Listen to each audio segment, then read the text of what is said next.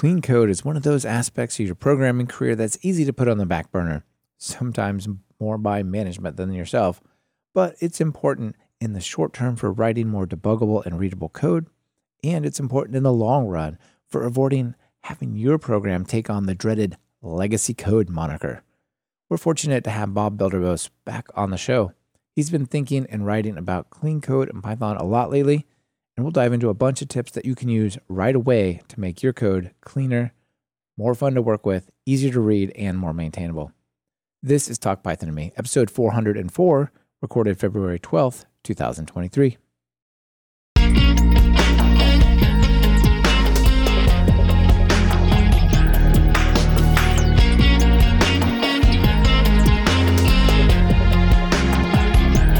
Welcome to Talk Python to Me, a weekly podcast on Python. This is your host, Michael Kennedy. Follow me on Mastodon, where I'm at mkennedy, and follow the podcast using at TalkPython, both on fosstodon.org. Be careful with impersonating accounts on other instances. There are many. Keep up with the show and listen to over seven years of past episodes at talkpython.fm. We've started streaming most of our episodes live on YouTube. Subscribe to our YouTube channel over at talkpython.fm slash YouTube to get notified about upcoming shows and be part of that episode. This episode of Talk Python Me is brought to you by Taipy. They're here to take on the challenge of rapidly transforming a bare algorithm in Python into a full-fledged decision support system. Check them out at talkpython.fm slash Taipy, T-A-I-P-Y. And it's also brought to you by my friends over at Brilliant. Stay on top of technology and raise your value to employers, or just learn something fun in STEM at brilliant.org. Visit talkpython.fm slash brilliant to get 20% off an annual premium subscription.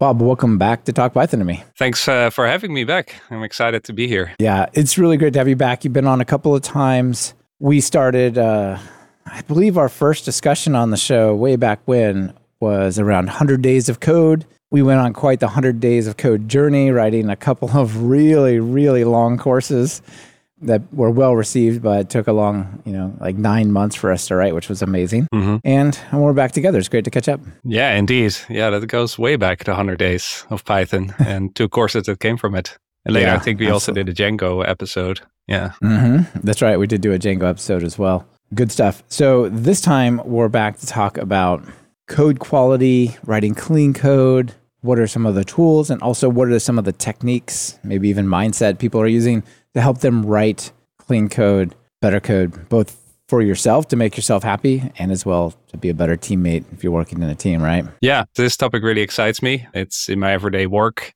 and I think there's a lot to gain from it. So, uh, yeah, excited to share today. I am too. It's something I, I really, really care a lot about. It's one of those topics that I think is long lived, which is rare in software development it's not the latest JavaScript framework or something that's going to last for a year or two. These ideas are the kind of ideas that just, you know, no matter what you're doing, even if you don't do Python, if you do something else, it's very likely that these are solid foundations. Some of the ideas will be specifically for Python, but many of them not. Yeah, timeless stuff. Yeah, th- those are the good ones that are worth putting your time into learning. Now, before we jump into that topic, which is going to be good. Maybe just tell people what you're up to. These days, so I left Oracle a while back. I think we uh, spoke about that in 2020. So I've been uh, working on PyBites full time for almost three years. Congratulations! I know you and I spoke about this beforehand, and you were it was a really a big step for you. It was, and something you were absolutely looking forward to. But just walking away from a good paying job, that's scary stuff. So congratulations. Yeah, yeah thanks. This was also around the time that as PyBites we pivoted to uh, doing coaching. So people uh, helping people one on one. We uh, created our PyBites developer mindset program, a 12 week coaching program, and uh, that really took off. And uh, we have worked now with 100 plus people. And but I'm super excited about every day when I wake up uh, because helping people overcoming the tutorial paralysis, embracing imposter syndrome, helping them shipping two projects end to end is just the best thing ever. Yeah see people grow and become more confident and, and get better. And yeah, it's really, it's excellent work, isn't it? Yeah, it's, it's really fulfilling. Yeah. So congratulations. It's awesome to hear that you're doing that now and you can put all of your energy, not just your, your side hustle energy into these types of things, which I can tell you feels real good. You know how it is, right?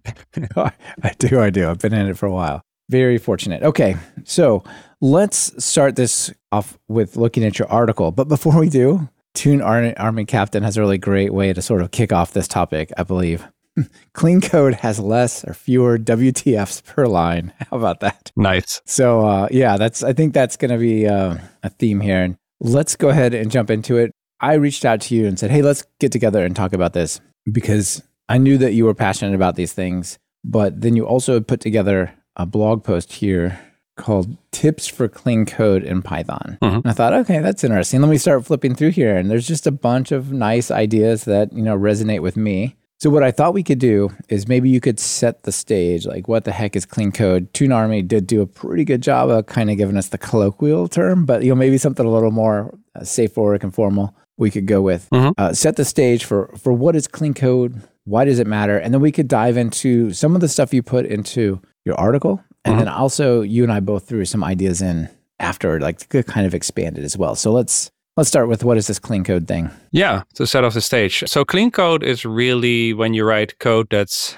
easier to maintain, easier to test, easier to update. Because as we all know, a project usually starts simple, but over time it grows, new requirements comes in. You constantly have to change things. And yeah, the cleanness of your code will definitely determine how easy you can move a project uh, forward, how you can make changes. And of course, it's also contribution to your team to make it um, a more pleasant experience and uh, decrease the amount of uh, WTFs. yeah, you don't want it, uh, fewer the better. Although maybe leaving one or two in just for a good war story at a conference five years from now. But you don't want too many of those. And yeah, I think yeah. it's appreciating the fact that if you do a good job, what you're building will live a long time, right? It will possibly be still the main focus in five years from now. And you don't always know what that's going to be, right? It could be, oh, here's a little side project. It's just going to pull in some data and like, you know, you show it to somebody at work and like, you know what? That's great. Ship it. like, whoa, whoa, whoa, whoa, ship it. No, no, I just threw it together. It's, it's good. Let's go. Like we're in a hurry, you know? And, and then that just starts to build and layer on like a, a sediment that just makes it harder and less fun to work with. And so as you just think about, this thing is small now, but as it grows, what are the both the practices and maybe technological or programming things to bring and put in place so that as it grows, you don't start to just really come to a screeching halt to make changes. Uh, tests start to fail randomly as you just touch it in various places, things like that, right? Yeah. It was also kind of my um, introduction to Python in 2012. So almost 11 years ago when I made this automation framework at work, and um, I was a big fan of Perl back then. I guess that goes back to my Unix shell scripting uh, initial programming exploration. And it was not maintainable at all, right? There, there were no classes in Perl, and it was just a mess. Also, of course, because I didn't know Perl maybe very well. But then I discovered Python, and I could refactor it, make it more modular, and that project was then just a joy to work with. And maybe that says a lot about Python as well, that it does inherently things well. Because if you mm-hmm. type import this in the REPL and you get the Zen of Python, a lot of these statements sound so simple, but they're actually so profound and they actually tell you a lot about writing clean code in a sense. So anyway, but I digress. They, they do. Yeah. They also talk a lot about the community that cares enough that, you know, you have these sorts of commands in the language itself that remind you to think about writing clean code. And going way back to the late 80s, Guido, when he came up with it, really broke with tradition to use white space for the code structure. And I think it's a little bit less so now, but back then that was very much to encourage people to write code in a way that was very readable. Whereas, you know, I, say less so than now because you've got a lot of IDEs and stuff where you can push a button and it'll auto format it. And you've got things like black and you know, if you had curly braces, like it could still be quickly put into a, a pretty shape now. But in the early days, that was a really important concept of it. These days, we are spoiled, right? Having black auto formatting and all that. when we started, that was not the case. How did you react to the white space thing when you uh, first? At first, I hated it. it. I just really didn't like it. I thought this is just weird. Like, okay, everything else about this language seems pretty nice, but this is weird stuff. And then I started using editors that understood it. It's like, okay, well, I just hit you know colon and enter and it it kind of does it for me automatically and sure there's three spaces or uh, four spaces but if i backspace then it, it goes back four and it it kind of treats it, the structure the tools know the structure and it makes it really nice and at the time this is long ago i was doing c sharp which is an okay language it's pretty good but it has all the symbols and formulas and, and all the angle brackets and all the stuff that you would do, right? It's not quite C, but it's pretty close. And when I came to Python, I was like, gosh, it's just weird that like a lot of that stuff's not here and it seemed kind of out of place. But then when I went back, I realized, wait, these languages are lying to me. They're saying I need all these symbols to make it hold together and you just don't. Yeah. And it's so much nicer to to look at code that is not laden with these support structures. So a bit of a diversion, but yeah, that's I reacted weirdly to it. But after about a week, I'm like, but it's better. It Yeah. really is, even though I'm still weirded out by it. It's better. And then, you know, pretty quickly, I'm like, yeah, this is sweet. I'm going with this. Yeah, same here. Indeed. All right. Well, let's start. I guess start at the top with your article. What inspired you, by the way, to write it right now? Because it's pretty recent, isn't it? yeah, that's a good question. It's uh, not the first time I've been um, writing content about um, clean code and stuff. In 2016, I actually did a formal um, certification building maintainable software from uh, the SIG CISIG group, Software Improvement Group. They have Mhm. formal certifications. And yeah, it's it's a passion of mine. Uh, clean code. Um, it's also coming back a lot in in the coaching I do day to day, helping people. So it's not the first content piece, but I think this one kind of summarizes in a bit more uh, of a concise way. And uh, of course, there's way much more to it, but I think the ten points here get you pretty far. It's um, those are pretty important. They sure are. So let's start with one that you already kind of laid this out. Like so many of these techniques, they are like they sound so simple, and you're like, yeah, sure, obviously, Michael. I, I wouldn't write a, I wouldn't write a one thousand line function, and you're like, but it's it's already seven hundred. What is how how did this happen? Right? How did we get here? And the first one solidly falls into that realm, which is smaller units, smaller functions, smaller classes, smaller modules, single responsibility principle, all that, right? Tell us about Mhm. this. Yeah, so indeed, a function or a unit of code uh, should ideally do one thing. And just just a side note, right? That's usually not how we start. Sometimes I, I do want to make this um, side note that when we're figuring out a design, it can definitely happen that you have very large units because you're basically trying to figure out what you're building, right? And that's where refactoring comes in. But we'll we'll talk about that a bit later. But yeah, I give a very simple example in this article, right? Where a function parses a CSV file, builds up a result list, and also prints it out, right? So now this function is doing three things. And it probably works and it's fine, Yeah. but you cannot really easily reuse something that's doing three things, right? So if you want to plug in this function now into something else, there's a lot of th- things happening that probably doesn't make it a candidate to reuse in its um, current shape or form.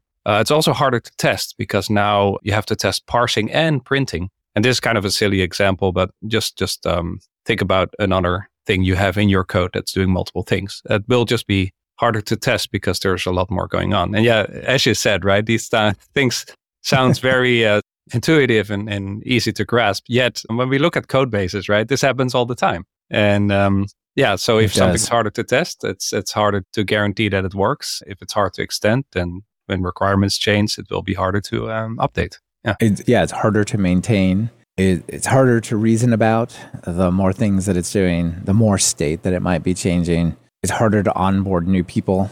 Right? It's just the whole spectrum.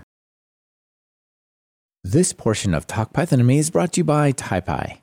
Taipy is the next generation open source Python application builder. With Taipy, you can turn data and AI algorithms into full web apps in no time. Here's how it works. You start with a bare algorithm written in Python. You then use Taipy's innovative toolset that enables Python developers to build interactive end user applications quickly.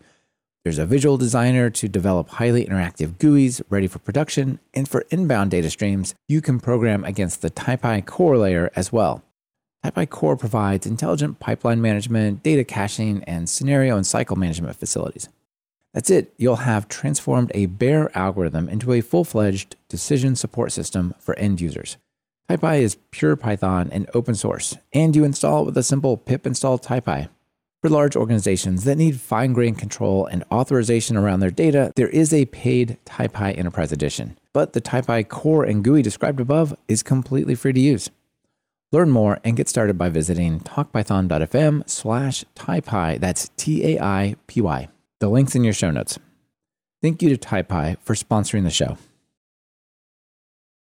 And it's Mhm. write functions that are 10 line long, 10 line, 10 lines long, not 100 lines long. Now, I'd like to hear your thoughts on this, but my feeling about all of this stuff is as a general rule, this is what you should do. There will be situations where you might, you know, this is just I, I can't think of something better, or it's it's way over the top to try to like adhere to all of these rules within this small context. I could tell you, like on the Talk Python training website, there's a couple of places where it's like 75, 80, 90 lines of code for a single function. I It's like, this is, this is so bad. I just, I wish it wasn't like this, but it's just weirdly unique. And, but there's, you know, 19,000 other lines of code that are all three lines, five lines type of thing, right? So it's, for me at least, this isn't a 100% or you're doing it wrong. It's a 98% or 95% of the time you should be doing this. And there may be some weird case. And I don't know. What do you, how do you feel about that in, in general on these topics? Yeah, as, as I said before, sometimes you just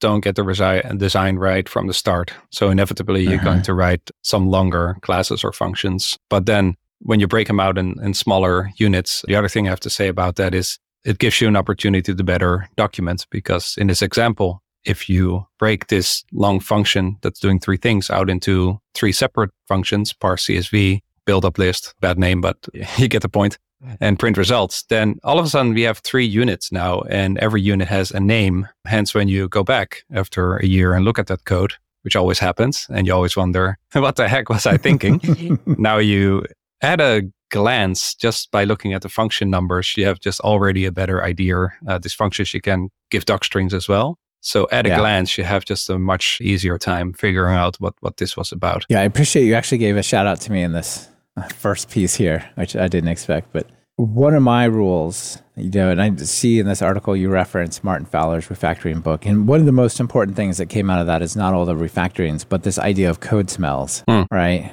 and maybe tell people real quick about code smells. Yeah, that's a funny uh, name, right? Code smell. It is code that is smelling, and it's an analogy. I came up with. But yeah, basically it's it's code that's not following these best practices and is just not maintainable, not easy to extend, going back to these these principles we mentioned. So yeah, not following these guidelines, that code can be smelly. It can be as code smell. yeah. Yeah. Well, the idea is like it's not actually not working. It's just not nice. you know, you kind of turn your your nose up at it when you see it, but it's you can't say it's broken because it is working. But it's a good it, point. it smells a little bit off, right? It's it's not quite broken code, but it's it's sour. I don't know.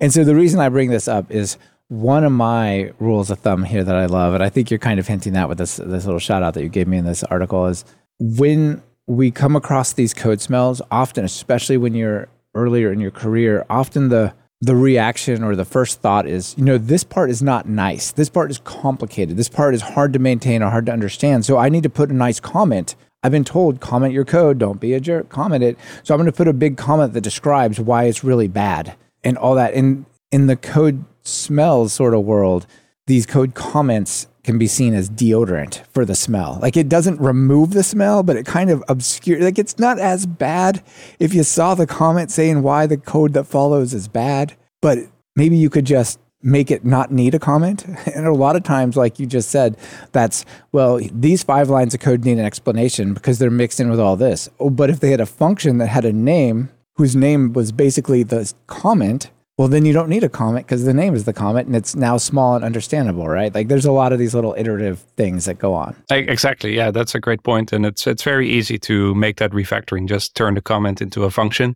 and we have created another unit we can extend, we can test, etc. So yeah, it's, it's, interesting because there are kind of mixed feelings about commands. Uh, some people they voracious command your code, but mostly in the literature, literature I'm reading that commands are actually not that good and sometimes even labeled as a code smell in the sense that your code should be kind of intuitive. I think it's going back to that like half of the time when people are actually putting those comments, it's because there's something kind of messy and they're trying to help you get over that mess or deal with that mess right. rather than just fixing the mess, you know? Yeah, it might be an indication of a bad design, right? Yes, exactly. So you might even have to go back to the drawing board. Yeah. But that said, I definitely see a place for comments where uh, mm-hmm. sometimes mm-hmm. you just want to remind yourself and, of course, your team members not what the code is. They can read the code, obviously, but why you took that decision. What the and and there might just be some extra context that you need to give. Yeah, and it's also different than doc strings potentially, mm. right? Which is kind of a form of a comment, but is is meant to talk about the API and not cover up some weird thing you had to do in the middle. Exactly. Yeah, docstrings are basically your API documentation. Yeah. Yeah, exactly. All right. Well, good good stuff. I mean, even GitHub Copilot and those things are starting to use these comments as a way to say, well, I'll just make a function that kind of is named what the comment is. you know, so it's even our robot overlords are going to going to help us by taking these comments and removing them, putting them functions there. Help another us, thing, number I, places, right? yeah, ho- hopefully, fingers crossed. Well, another thing related to this, strongly related to this, because the more things you have that are smaller units, you're probably still going to have about the same amount of codes. So you have more functions, more classes, more modules, and files, and so on. What gets tricky can be naming them, right? So choosing good names also, I think, probably is a, a message in here that people need to think about. What are your thoughts on that? Yeah, it's, it's funny. Uh, again, another thing that sounds very intuitive, but wasn't wasn't there a saying like there are two or three complex problems in science? Mm-hmm. One other one I cannot remember and naming things. yeah, it's uh, there's two problems that are hard in computer science naming things, cache invalidation, and off by one errors. Thank you. Yeah, yeah, yeah. So, so naming is up there, right? And uh, it is. That's right. I think it goes back again to knowing your design and what you're building. And sometimes you don't really have that figured out. Hence, naming becomes more difficult. But yeah, I think that's mm-hmm. an experience thing. You get b- better at it the more code you write. Maybe we can uh, touch on the magic numbers there. Yeah, absolutely. That's the next one is magic numbers and magic the, the, number part i think is could be expanded a little bit broader even you know magic mm. static values right? But if you see 360 you know thing just in the code you're like well is that a like a degrees? Right. Uh, what is that? Like probably degrees but it might not be. I don't know. So yeah magic numbers that's your next recommendation. I, i'm presuming to avoid them. Yes. So when you see some sort of random integer in the code which might be an intuitive one, like 365 number of days in a year, which we might mm. kind of guess. But yeah, any guessing in code is is not good. So it's very easy to then uh, replace that 365 integer with a number underscore of days in a year or something like that. Something that expresses meaning. Yeah, and again, this is kind of an obvious example, but if you have some magic five or six or 87 in there, the reader of this code probably doesn't know what that means, right? So if you mm-hmm. have a constant uppercase with underscores as per PEP 8 defined at the top of your module, I usually put them in the top of, of the module. And then in the code all of a sudden you see like max underscore, blah, blah, blah, a real name. And then immediately makes sense, right? And it's also yeah. a nice way of grouping uh, those variables in one place. I said top of the module, but if you have many, you could also have a constants.py in your package to group them. You can also use enums to group various constants together if they uh, logically pertain to the, the same group. And again, all more readable. Yeah, hmm. enums are a great recommendation because instead of saying, well, the default's Sunday, so we're just going to put Sunday here, like, oh, why is Sunday here? This is weird. Or you say the function can take a string when really it can only take seven strings, seven particular values of string. Right. You could really clearly communicate that with enums, which is quite nice. Yeah, and, and the use of constants. That's really a yeah. win. Yeah. I'm 100% on board with you on constants. All caps, maybe snake case, otherwise, you know, underscores, separating them. But I have tooling that I work with all the time that'll say, oh no, you misnamed this variable. Python, you know, they want you to use lowercase variables, not uppercase variables. I'm like, but for constants, they say to use uppercase. Why don't you know this? It drives me crazy. So I was thinking about uh, sort of expanding on this a little bit. Uh-huh. Are you familiar with this, the typing dot final, when this was added in 3.8. Recently discovered that. Yes. Super nice. So it's also the idea is that it comes along and is meant to be used in this scenario in addition to uh, what we've already discussed. So the example in the Python docs says there's a max size, capital max, capital size. Instead of just saying it's 9,000, you say it's colon final 9,000. Mm-hmm. Now, that means nothing to Python. it means nothing, but mm. it means something to type checkers, right? Mm-hmm. So if you have like MyPy or something, and somebody tries to change the value of it later, it's going to come a, at least as a, a linting type of error, if not a full on runtime error. So this is something people could leverage to go a little bit further. That's super nice type hinting. Yeah. As you will paraphrase, it's it's meaningless to Python, but if you now run your checker and at C somewhere in your code that you try to overwrite that variable, which is perfectly fine, right? Because Python doesn't enforce doesn't say anything if you now would assign right. a new value to max size. But uh, there, there is no constant Python. Yeah. MyPy picks up on that final. Hey, it was final. Shouldn't yeah. override that. So super powerful. I should use this more. Yeah. Yeah. And so you can say final or I would think preferably final of int. So mm. you say what type it actually is nice. in addition to that.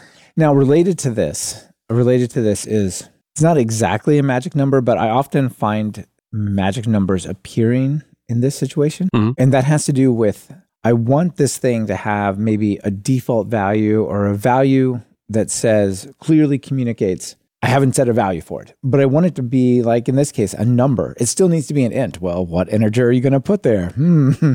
Zero? Well, zero valid value? Do you want it to be falsy? Like there's all, could it be negative? Which negative values? And then you see weird tests like if it's less than zero, you're like, why is it testing that? Well, that means it's not set. Like, okay, that's weird. So right. another idea that I think comes in that's pretty interesting is the sentinel pattern where you come up with a particular number and sort of store that and say this number or value, some, something you say, if it is this, that means it's unset or it's this weird case or it's it's kind of like setting it to none, but if that's not going to be a case you can use, sometimes none is is that thing, right? But not always. Are you familiar with this? Do you do anything like this? I have not really used it, so I had to read read up on it. I think I use none quite a bit, but I think mm-hmm. the I mean, that's at least better maybe than minus one as the find example at the top. yeah, yeah, yeah. But I think this even wins by being more explicit even, right? By having an object then to test against. Yeah. So one example of a standard library is um, the config parser has an underscore unset as a global variable, and that's its its sentinel value. Um, BZ2 has the underscore sentinel to just call out the pattern directly there mm-hmm. and so on. My favorite one out of this actually is, is a, is a variation is this, this null object pattern. So null because it comes, you know, sort of earlier in the life cycle of languages where null, not none, but where a lot of times if you see if this value is none, then we can do a thing other than otherwise we can do actually work with it, right? And you'll see like mm-hmm. these these tests all over. And so this pattern is come up with a sentinel value that is not none, but kind of behaves in a no op way, right? So you could give mm. it a value of a, a, person who is a sentinel, and it just, if you try to get its name, it's just going to return, I don't know, nothing or, or something like that, mm-hmm. right? So you can, if it makes sense in that situation, you can remove a lot of these if thing is none, do something else, do something else, just globally, which is really nice. So you don't have to do this non check here. So are you saving an, an if else? Yeah, you're saving you're saving the cyclomatic complexity. You're saving like branching at the cost of maybe allocating more stuff or or having it possibly have this value that right, doesn't really mean it has a value. You know, so you got to trade yeah. it off and figure out what it makes. That, that's interesting because I think I yeah. do the is none quite a bit. So yeah, I do too because sometimes it's kind of hard to deal with that, or you don't control it. A lot of times, uh, kind of going back to when I was talking before about the 95% case and I told you about this really gnarly bit of code, that's because I'm consuming two other APIs that I have no control over and they're junky. They're real junky. So, yeah. you know, I've kind of got to like fit it together and and you don't get a pick whether they use the null object pattern or not. You just got to make it work, right? Yeah, that's a good point. So, yeah. yeah, indeed. All right. So, those are all kind of under the magic number category, I would say, even though technically some of them are not, like I said, not numbers. Mm. This one, honestly, I'll tell you, you asked me about kind of my first experiences with Python long ago. And this one weirded me out a little bit because it's something I had spent a long time in C, C, C sharp trying to just remove and weed out. And that's global scope. Tell us about this and maybe why to watch out for it. If we leave something in global scope, for example, we have a global variable and we're pulling that into a function with a global keyword and we're making changes to it. Now this function has side effects, right? So you have the stuff that's going in the function, but it's also mutating some external object, right? And when you write it, you probably are very aware of it because you're doing it, but you're going back and all of a sudden this might bite you. It will surprise you. Side effects overall are bad, right? And the global scope has that potential because it's global scope. It's not local scope to some class or function. Yeah, basically that that uh, it, it can lead to surprises and we don't want surprises in code yeah and it's not an argument you pass to a function it's not a return value from a function you might not even know that that is in play as you interact with part of your code but somewhere out there something deep down is reaching up and seeing that value This portion of Talk Python to Me is brought to you by Brilliant.org. You are a curious person who loves to learn about technology. I know because you're listening to my show. That's why you would also be interested in this episode's sponsor, Brilliant.org. Brilliant.org is entertaining, engaging, and effective. If you're like me and feel that binging yet another sitcom series is kind of missing out on life, then how about spending 30 minutes a day getting better at programming or deepening your knowledge and foundations of topics you've always wanted to learn better like chemistry or biology over on Brilliant. Brilliant has thousands of lessons, from foundational and advanced math to data science, algorithms, neural networks, and more, with new lessons added monthly. When you sign up for a free trial, they ask a couple of questions about what you're interested in, as well as your background knowledge. Then you're presented with a cool learning path to get you started right where you should be. Personally, I'm going back to some science foundations. I love chemistry and physics, but haven't touched them for 20 years. So I'm looking forward to playing with PV equals nRT, you know, the ideal gas law, and all the other foundations of our world. With Brilliant, you'll get hands on on a whole universe of concepts in math, science, computer science, and solve fun problems while growing your critical thinking skills. Of course, you could just visit brilliant.org directly. Its URL is right there in the name, isn't it? But please use our link because you'll get something extra 20% off an annual premium subscription. So sign up today at talkpython.fm slash brilliant and start a seven day free trial. That's talkpython.fm slash brilliant. The link is in your podcast player show notes. Thank you to brilliant.org for supporting the show. You know, one of the areas where this comes back, where I think maybe things might have been different if the people were able to see the future 30 years in advance, which I'm not expecting they should be able to, would be the global interpreter lock itself with its global global description right there. It's first G, you know?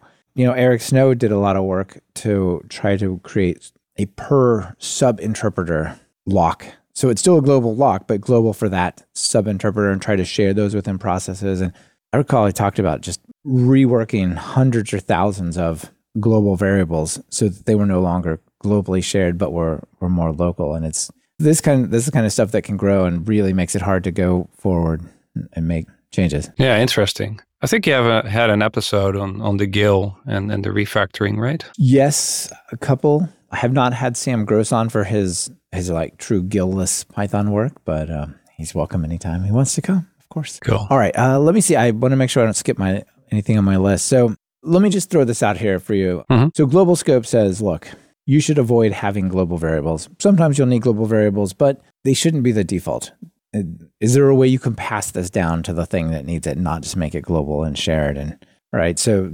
minimize what is global, I guess, is one of the things. Mm-hmm. When I first saw that, well, Python is full of just a bunch of modules and functions, and the shared state is going to end up in these global variables. And that seems really, oh my gosh. But if you look at languages like Java, C Sharp, C++, you end up with a lot of static classes. Mm. And just because there's a, a, class namespace between your global variable and not, it, it, they're the same thing, right? And so modules and module level variables are, very, there's something that you don't want to have too many of, but they're not as out of, of whack with the rest of programming as I think maybe people might initially see them are. If, right? There's no real difference between a static class and a function and a, a global variable and a module. Because they are scope to that module, right? So unless you bring in that module, you don't have access to it. You mean? Uh, yeah, exactly. And if if you have a class and it has one value and have a you have a module has one value, it's it's really like it's really semantics on whether they're different. So I don't feel like putting them in, you know, some languages I'm maybe thinking like, oh, well, we don't have that because we have classes and we put stuff in classes. Like if they're static classes, they're the same thing. Yeah. Sometimes what confuses people though is, is having a static method or just a plain function uh, outside of the mm-hmm. class. And I've been a long time proponent of just a function, but yes. I did see a Raymond Hettinger talk where he showed that if you do now, if you have the static method, uh, so you bring basically the function in the class without it, it handling uh, the instance, it does show it as part of your API. So if you now do a dir on an instance of that class, that static method shows up, which I found kind of interesting. Mm, that is interesting. Yeah. I think there's a lot of places where people think, oh, I need a static class or, or, or something where it could just be a module with functions and maybe a global variable or two. But if you do have classes, then I guess, and you're trying to look what's part of this class, then making that, go ahead and bringing that into the class, that totally makes sense to me. I, I can see that. I didn't As see that presentation, but that makes as a- sense. Yeah. as a form of grouping. But yeah, I, I'm I'm with you with uh, modules and functions. You can get very far. I would say more people err on trying to build up stuff into a bunch of classes because they've seen that in other languages they're coming from, then they don't quite group it right. you know, like it's it's more of not idiomatic code, which I guess we're going to get to as well as some of the Yeah. other stuff. So one of the things that we kicked off this conversation with is we're well, you you said we were spoiled. I take offense to that. I take offense. No, I I think it's absolutely fair. We are so spoiled with the tools we have these days. And I remember pre-internet, it was hard programming. So pre-web anyway. So linters, Mhm. tools that automatically fix things. Uh, that's what's next. Tell us about this. Yep. This is really a no-brainer in the times we live. And actually, yeah, uh, we're spoiled because there was a time I was just manually fixing uh, stuff Flake8 was giving back till the Black Auto formatter came along. Bob, it was worse. There was a time where we would argue about how it should be fixed. And we Right. would, this would be like a conversation. And we'd be like, no, no, no, we put the commas here and we space it like this. It's like, is this really how we should spend our day? and it was time for somebody to step in and give them defaults because I, I asked the questions. and enter Łukasz. Yeah. I asked the question on Yeah. Twitter the other day, like single or double quotes, and there were like 50 commands. And there's that, that- yeah, people are really torn what the default Yeah. style should be. But yeah, uh, Flake8 to be compliant with PEP 8, which every Python developer should be. Black for auto formatting, MyPy to Mhm. the type checks, right? Uh, as we said before, uh, Python doesn't enforce it, so you need a tool for that. MyPy, hence. Yeah, and then there's also 8, for example, has a lot of plugins we might go into next. But uh, I, first, I want to highlight like you want to automate as much as possible, and the pre-commit tool is just just awesome. It's it's called pre-commit, right? It's, so it's a tool that runs before you try to make a commit. So it's a great enforcer locally to not commit any code that's not formatted or that has uh, style violations in it. Very easy to use, very easy to set up. It might take a little bit of work fixing. I mean, black auto formatting is automatic, but maybe you need to fix some flake errors. But I see that as a little bit of work or a little price to pay with every commit to avoid a lot of technical debt over time. One of the challenges I see for a lot of these things, and linters and testing, they're both in this category, is different people on the team Mm. who are all working on the same code base have very different levels of commitment to, say, writing or running unit tests or formatting your code so that it all looks nice and clean before they check it in, right? I mean, I've had experiences where, like, oh, the build is broken again. It's like, well, why is the build broken again? Well, someone checked it in. Why didn't they notice? Well, because they don't run any of the tools. Why do they run the tools? Because they don't really want to run the tools. Like, okay, but we're we're all in this together. Let's let's see what. And tools like the pre-commit stuff just mean it's just automatic, right? There's not a person to be blamed for saying, well, why didn't you run it? Or that person makes me run this tool, or you know, like there's none of that that that weird friction. It's just like the software said, this is what we agreed on, and it's not ready. You got to go, you know, format this line, or or it'll often it'll just do that itself, right? Yep. What's the saying? If it's not automated, it, uh, it is broken. and Yeah, uh, that's a good saying. this is as simple as putting the the YAML in place. I mean, that's a one-time thing. Then you, that's committed to version control. So your collaborator, teammate pulls that in. You do a pre- pre-commit install. It installs the hook locally in your .git folder, and you get to go. Now all this stuff is enforced. You can also do that with GitHub Actions, but I think the more you do locally at the individual developer level, the better, right? You could do both. Oh, yeah. So I, ideal, Yeah. ideally, none of the malformed code gets checked in and then fixed, and then it shows up as a Git diff, and you know things like that.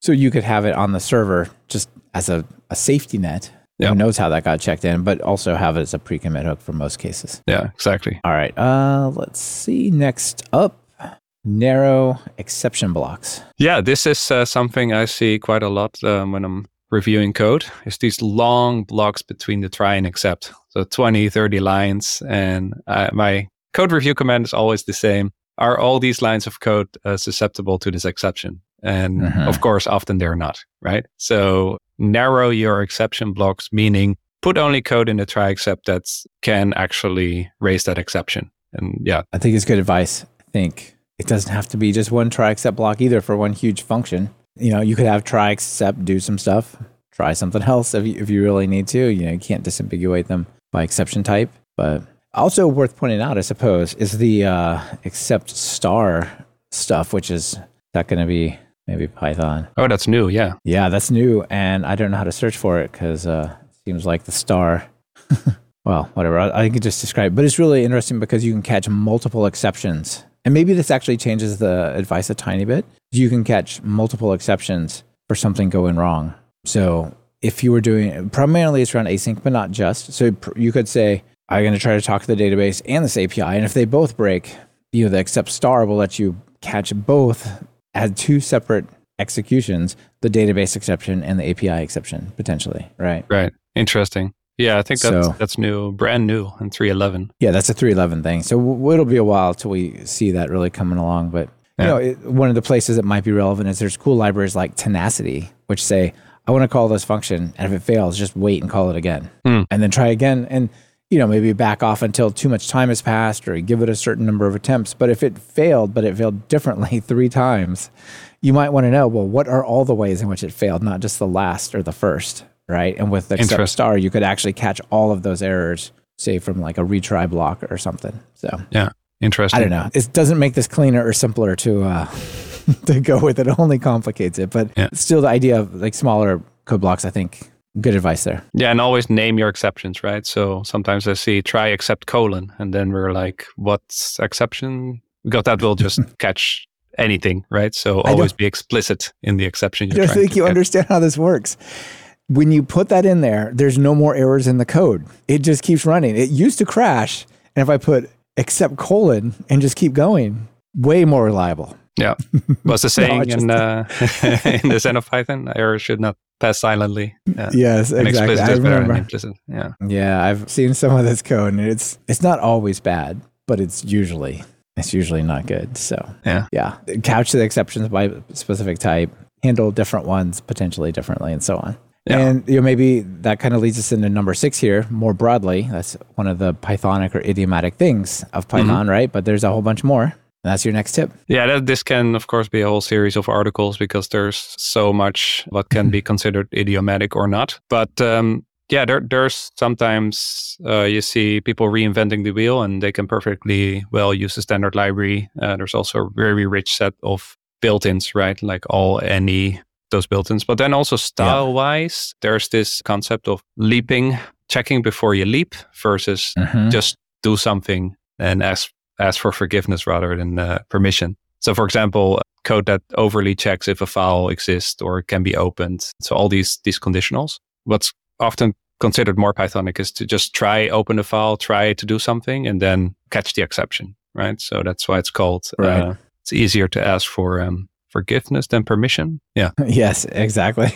yeah. As opposed to like a C language or something where you do six or seven checks to make sure everything is set up just right. And then, you know, I'm going to check that the file is not just that it's not null and that it, that it has a, a null terminating character. Now I'm going to check that it, it the, I have access to the files. You know, like there's, if you write, if you go and read a lot of C code, there's like check, check, check, check, check, check, do the thing. And usually that's because there's a page fault and the program just goes poof and just goes away if you touch it wrong. Whereas Python almost always, not always, but almost always, the result is here's an exception you can catch and handle, and it tells you what went wrong. Instead of trying to think of all the checks, because there's probably a check you forgot, just hmm. give it a shot, right? Right. And it's also that's the advice. Yeah, it's kind of the positive mindset. Like usually it works, and if it doesn't work, we deal with the consequences. Whereas if yeah. you do all these if checks, that's code that always runs and might not be necessary. So it might even mm-hmm. be faster, right? For sure.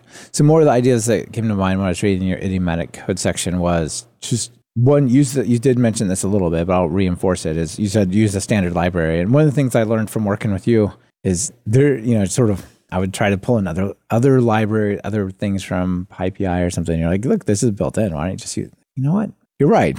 It's built in. That seems pretty handy, right? Like for example, counter.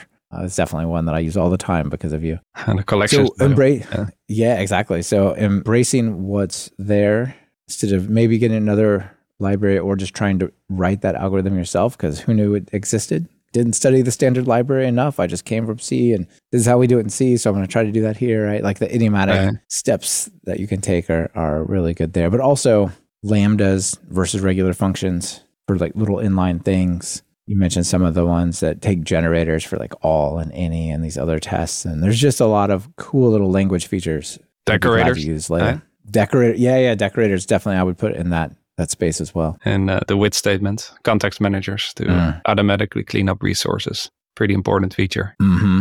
Mm-hmm.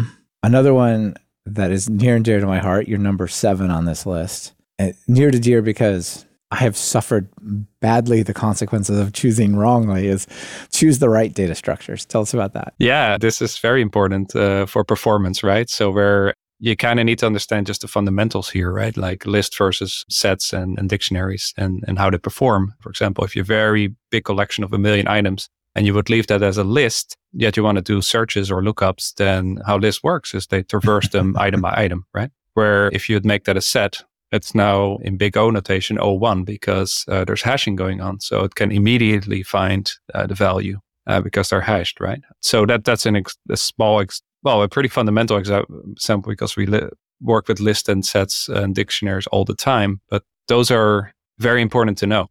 They are. I the dictionary and the set one can't emphasize that enough. I mean, obviously we use dictionaries so much, but if you've got a list, but you think you might need to look up stuff in that list based on, so, say, if it's a list of objects, some field of that object, if you would make that a dictionary, make the key the field, then it's not a little bit faster. It's Mm. unbelievably faster. My mind just never ceases to be amazed. Like, you know what? It really it went through a million items that fast, like instantly. right? It's Yeah. so different. Or if you see people writing code, here's some more of the idiomatic stuff is I'm looping over a thing, I want to build up this list of them, but I want duplicates. You might see a, if this thing is not, you know, look in the list for it, then you can add it. Like just don't do that. Just make a set and just jam it in there and it'll reject hmm. the duplicates, right? Like there's a lot of things where this ties back to your idiomatic one as well. Yeah, another one I highlight there are deques, right? So when you do inserts and deletes on both ends of a sequence, that's also generally slow with a list for the same reason, because as the search example is that it's, it needs to remap values, right? Uh, massively. And a deque is designed to do that fast on both ends. So anytime Mhm. I need to, if it's a, it's a big collection and I need to insert stuff on at the start, then a collection, a deque from the collections module is a better choice. Yeah, absolutely. Another thing, I guess, giving a little quick shout out here is the default dict is really nice too Oh yeah. for removing uh, tests and checks and initialize. Just because you don't have to check if a key is in the dictionary. You can just assume it's there, and and that yeah, that leads. You can ditch a whole bunch of if statements. yep, exactly. It's the job of the dictionary, not your job now. yeah, nice. All right, uh, let me see. Do I have any others that I want to squeeze in here? Okay, so here's one that I I wanted to sneak in before we get further beyond this is uh, to use um, guarding clauses. Hmm. And so often, what I'll see, especially when people are new, is look writing code that looks like this. It's like it looks to me like a, a saw that a lumberjack would use or something. It's just like zip, zip, zip, out and then back and then out and then back, and you're like, whoa. You know, it's usually like it starts in the middle of the, the editor window and it goes to the right. You're like, what is this? And you know, it's it's usually if some case, and then if some other case, maybe do a little step, then if another case, and it's like assuming that it's got to build up a bunch of these steps before it can sort of go down the happy path. So it's going to check everything that could possibly go wrong before it tries to do that. Mhm. And uh, I don't know how you feel about guarding clauses. I love, love 'em. guarding clauses. Yeah, you do. So tell Yeah. people about about this sort of alternative. It's it's so simple, but it makes such a difference. Yeah, it's, it goes back to the Zen of Python again. Flat is better than nested. So nested, deeply nested code is just inherently it's more complex, Painful. Hence- so painful. harder to to maintain. Yeah, it's it's called the uh, arrow arrow shape. Uh, I learned from this article that it's also called the staircase, which is nice. But yeah, you can if you look up our arrow shape, it explains more about it. But yeah, it's it's just more complex because yeah, it's it's again that cyclomatic complexity, right? The, the amount of paths you have through your code. And if you, in this case, reverse all these statements and early return, uh, the code is now way flatter. It's easier to read and and less complex, right? So this um, Yeah. this code looks uh, really reasonable, and uh, yeah, the other is is just very hard to follow. Just- you don't even know, and there's all these weird interplays of like, well, what if if this is true but that's false, and could you actually get into that if case? Whereas these guarding clauses just say if this is wrong, bail out of this function. If this Game other over. case is Yeah. wrong, Function yeah, bail ends. out. We're just Yeah. like return false or don't do the thing or whatever, and then eventually once you've hit all those, with very little indentation, then you have the thing you wanted to get to, and that it also kind of makes them a little bit unrelated to each other. Yeah, unlike the the super nested style. Yeah, I guess yeah so. the the cyclomatic complexity, right? The amount of combinations you can have with this is less, hence it's less complex, hence it's it's easier to to maintain, and readability yeah. here is is way better. Yeah, I totally agree. So when you see things like flat is better than nested in the Zen of Python, you're like, cool but I got to test some stuff. So it's getting nested, right? Like it's, I just, there, there's nothing in that statement that it tells you well, what are the mechanics that you consider to avoid that, right? It's just, well, it's complicated. I'm sorry, it's going to be nested, right? It would be better if it weren't, but it is. Well, not actually. Like guarding clauses almost always will lessen it, if not really, really decrease it. Yeah, yeah that, that's a good point. Like the Zen tells you the what, but not necessarily the how. And the guard clause is that this is a particular technique. Another one in refactoring is the extract method refactoring. Mm. And that's where we yeah. pull out a bunch of code into a new function, which also often leads to less nested code. Indeed. Is that your next one, refactoring? Could be. I think that was a bonus. Over a bunch. it was a, that's right. It was a bonus here at the end. Absolutely. So that's where you gave a shout out to the refactoring book, which yeah. also had those code code smells in them. Totally. Yeah. Do you still recommend people read that? I mean, I I read it with bated breath in 1999 or whenever that thing came out. It was really an important book. And I'm like, this has changed everything. But, you know, that's 20, 25 years ago, something like that when it actually came out. Yeah, that's a good point. I think the tooling has improved, but still, I think conceptually, this is still an important book. I was reading parts of it again. Honestly, I do like the the first edition a bit better sometimes because it uses Java, where this uses JavaScript and I don't know the paper. I'm quality. not a fan of Java, but I think I would. I might actually prefer the Java or the JavaScript, to be yeah. honest. But it's it's very fundamental stuff, and um, yeah, it, it, still has. It's also nice that it's a, a, catalog, so you don't have to read it end to end. You can just uh, zoom into parts that are relevant for for you at that moment. So yeah, a collection of things. Okay, very interesting. So I guess another one. I I don't remember if it was directly in your article. I don't think so. It was just sort of implied throughout. Was uh, you know embrace refactoring? You opened the with alluding to this mm-hmm. at the beginning of this conversation. Is I see a lot of people who get stuck thinking about I've got to get this right. I know if I start wrong, I'm going to hate it. It's going to be hard to work on. It's going to be so bad. So I got to sit here and think for like two weeks to get started on this project so I get it right. You know what you could also do? Just pick one way that seems right at the time. Spend a week on it. If it's not work, if it's not working, it'll refactor to the other, or even throw it away and go the other option, right? Like there's a lot of people kind of stuck, and I think embracing the idea of refactoring, maybe not in the traditional by hand effect of Martin Fowler's original book, but you know we have tools that do a lot of this automatically or almost automatically. You know, right click and ask it to. Mm. Um, so, what are your thoughts? I definitely think people should at least catch the zen of it, if not go through the book because the tools will take care of it. Yeah, you still want to know the concepts here, the different techniques, as I already highlighted, the extract method, for example, grouping constants into enums we've mentioned before. So a lot of actually what we've spoken about so far can be found in this book as well, right? And I think overall the the goal of refactoring is to keep that technical debt in check, right? So yeah. avoid software rot, they also say. And um, yeah, as you start to add more code and cover more scenarios and uh, the always changing requirements inevitably what happens mm-hmm. you kind of well, need you just to, learn you thought it mm. was one thing but as you got further into it you're like you know that part's actually the that's where the problem is i didn't think so but now i know because that's where it's hard right you which you only learn more. as you go right yeah that's a good point right yeah. but the people who are stuck i don't think they internalize that like the only way to know where you're going to get stuck further down the road is to go down the road you can't think about it very well. There are some, a couple of interesting comments here uh, re- with respect to guarding clauses. Alvaro says you could go and put assert statements at the beginning of functions to indicate some of the assumptions that could be disabled in production and give nice errors on PyTrace. So PyTest rather. Yeah, possible. What do you think, Bob? Yeah, asserts are great, but yeah, that that's I'm happy that you highlight the the caveat that they can be disabled, so you cannot always rely on them. Mm-hmm. I definitely see a place for asserts. And of course, yeah, you, you use them in PyTest all the time to assert different ways your function performs. Yeah. yeah. I use most my asserts in PyTest. Yeah.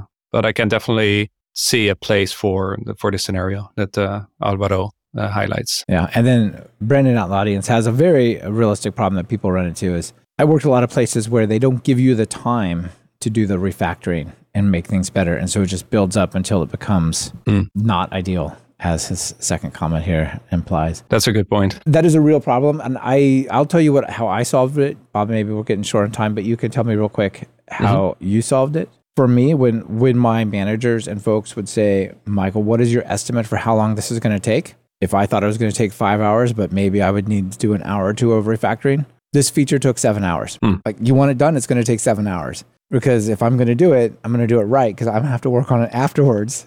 And I know it's just going to get worse if I.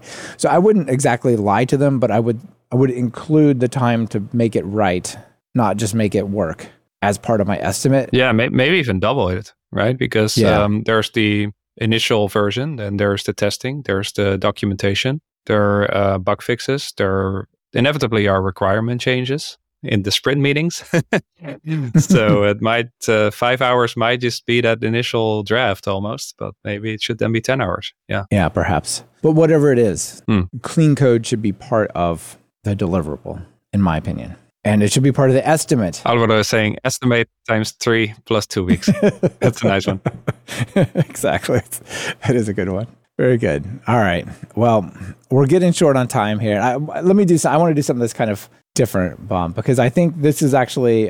Uh, let me let me uh, share a different thing here. I think that this is something people are going to have to start thinking about as well as maybe an option here. So, what about asking AI assistance? things like Google Copilot or ChatGPT? There might be some cases where people say, "Here's my code. Hey, thing, could you make it better?" So, for example, let's let's do this to close out the show, okay, Bob? hmm sure. How can we write plain code in Python? I'm going to ask G- ChatGPT. We have already have already covered this. Are you sharing? else? All right. Oh, hold on. I thought so. I, I did. I forgot to add a stream. So I'm going to ask ChatGPT here. And what else does it say? So I gave it Uh, all of your tips, and I said we already discussed that. What else can we do? Does it paste in the article as well? No, I didn't give it the article. Just Okay. just the ti- just the the headings. So it says you can document your code, keep it simple, which it didn't understand. Follow PEP eight. Uh-huh. This is an interesting one. Exceptions are for error handling. So anyway, I just thought it might be kind of fun to think about. You know, could we ask these things to help us and improve our code? I don't know if you played with any of this, but it could be fun. I have not yet. That's Julian's department. He's he's uh, geeking Okay. geeking out over the tool, but I'm I'm uh, I'm have it on my high on my list to try it out because it's it's uh, it's really mind blowing what what this tool is doing. Yeah. I had a program that I wrote, and um, let's just see if I can go to. I'll just go some grab some random gist here on GitHub. Let's see. So you can take these things, this random code, and say, you know, things like, "Here's a Python program. How can I make it more readable?" Mm. you can give it this long thing and it'll say, you know, look, there were no doc strings. There's some places where you had meaningful variables are missing. Could have grouped the imports better. Could add more type hints. And then it rewrites it. so, for example, this is my code to integrate with um, Turnstile. And so it's, you know, you see it putting type hints and stuff Ty- as it typing goes. there. Yeah. yeah. Yeah, yeah, yeah. So anyway, I don't know. I, I feel like this is uh, as much as looking back 25 years and seeing refactoring go, that's seminal. You know, maybe, maybe, maybe this kind of stuff is going to have to be something that, that we take into consideration going forward. So Yeah. Wow. Really impressive. Yeah, yeah, we will see. We will see. So anyway, that was fun, but let's let's close it out. Yeah. Excellent work. I mean, I feel like we only just touched the surface, right? This could go on and on. JF out in the audience asked about unit testing, and we we barely touched on that. Hmm. There's a bunch of bunch more areas, but I think think we're out of time. Yeah. The sun is coming up in your world. I can see. Thousand pager books uh, have been written about this. It's it's a whole field. So uh, yeah. Yeah. We uh, we mentioned a couple of important things. I think. Yeah, we sure did.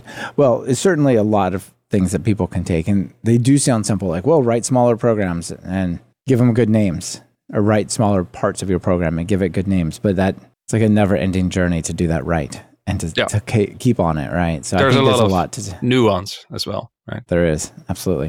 All right. Well, quick two final questions before you get out of here. Mhm. If you're going to write some clean Python code, editor would you use these days? Well, the coaches, the team almost had me on VS Code, which is uh, an amazing IDE, but it was not as it's super fast, of course. But it, for me, for my workflow, it was not as fast as Vim. So I stuck with Vim, and I do everything. It's, it's just the setup, right, with all the the plugins and shortcuts and it makes me fast. And, and the, the muscle memory. Yeah. yeah. It's, yeah. it's one of those things where, you know, you could change to something potentially, but how long are you going to be in a degraded state of working yeah. before you gain enough experience? And will it actually be that much better? You know, it's there's a lot to it, right? And once a tool introduces a mouse, and I have the other option of only using a keyboard, then it's still the keyboard. Yeah, yeah, yeah, for sure. Okay, and the notable PyPI package you've come across lately? Yeah, this is such a hard question. I think I've mentioned requests in the past. Uh, these days, there's HTTPX because we're using a lot of a uh, code yeah. to consume APIs, and now you can do that uh, synchronously. But no, maybe the shout is, is really for um, Sebastian Ramirez, SQLModel, Fast API, Typer. Apart from amazing tools, the documentation, it's so pleasant. I keep going back and because I teach those tools as well, right, to other developers, mm-hmm. I can just teach them from the documentation. It's it's really good with uh, solid code samples. So Fast yep. API, I guess it is then. Mm-hmm. Right on. And all those things you name there, an important piece in the mix are Python types and Pydantic. So yeah, yeah, uh, exactly, are, exactly. That yeah, that yeah that, that really took the type hints to the next level. It did. Yeah, yeah, it definitely did. All right. Well, final call to action. People are interested in this. Maybe they're interested in getting to know some of your coaching stuff better as well. What do you tell them? Yeah, go to pybit.es, our website, check out our PDM program, and yeah, for anything, you can also join the PyBite Slack. Hit me up there with any questions or comments. I'm PyBob at PyBob there. And uh, I think that's it. Py, PyBob? Yeah. That's a good that's a good name. I like it. So my handle. Yeah. So yeah, perfect. So people can uh, go check it out there. And you've got the uh, you've got the cool aspect of the Spanish domain suffix. So pybit.es. you can actually have just the word. That's very cool. Yeah. Yeah. Excellent. All right. Well, thank you for being on the show. Thanks for writing the article and good to catch up with you. yeah. Always. Thanks for having me. This was so much fun. Let's, uh, yeah. Happy to share. You bet. Bye. Right. Bye, everyone. Bye bye. This has been another episode of Talk Python to Me. Thank you to our sponsors. Be sure to check out what they're offering. It really helps support the show. Taipy is here to take on the challenge of rapidly transforming a bare algorithm in Python into a full fledged decision support system for end users. Get started with Taipy Core and GUI for free at talkpython.fm slash Taipy, T-A-I-P-Y. Stay on top of technology and raise your value to employers or just learn something fun in STEM at brilliant.org. Visit talkpython.fm slash brilliant to get 20% off an annual premium subscription. Want to level up your Python? We have one of the largest catalogs of Python video courses over at TalkPython. Our content ranges from true beginners to deeply advanced topics like memory and async. And best of all, there's not a subscription in sight. Check it out for yourself at training.talkpython.fm. Be sure to subscribe to the show. Open your favorite podcast app and search for Python. We should be right at the top. You can also find the iTunes feed at slash iTunes, the Google Play feed at slash play, and the direct RSS feed at slash RSS on talkpython.fm. We're live streaming most of our recordings these days. If you want to be part of the show and have your comments featured on the air, be sure to subscribe to our YouTube channel at talkpython.fm slash YouTube. This is your host, Michael Kennedy. Thanks so much for listening. I really appreciate it. Now get out there and write some Python code.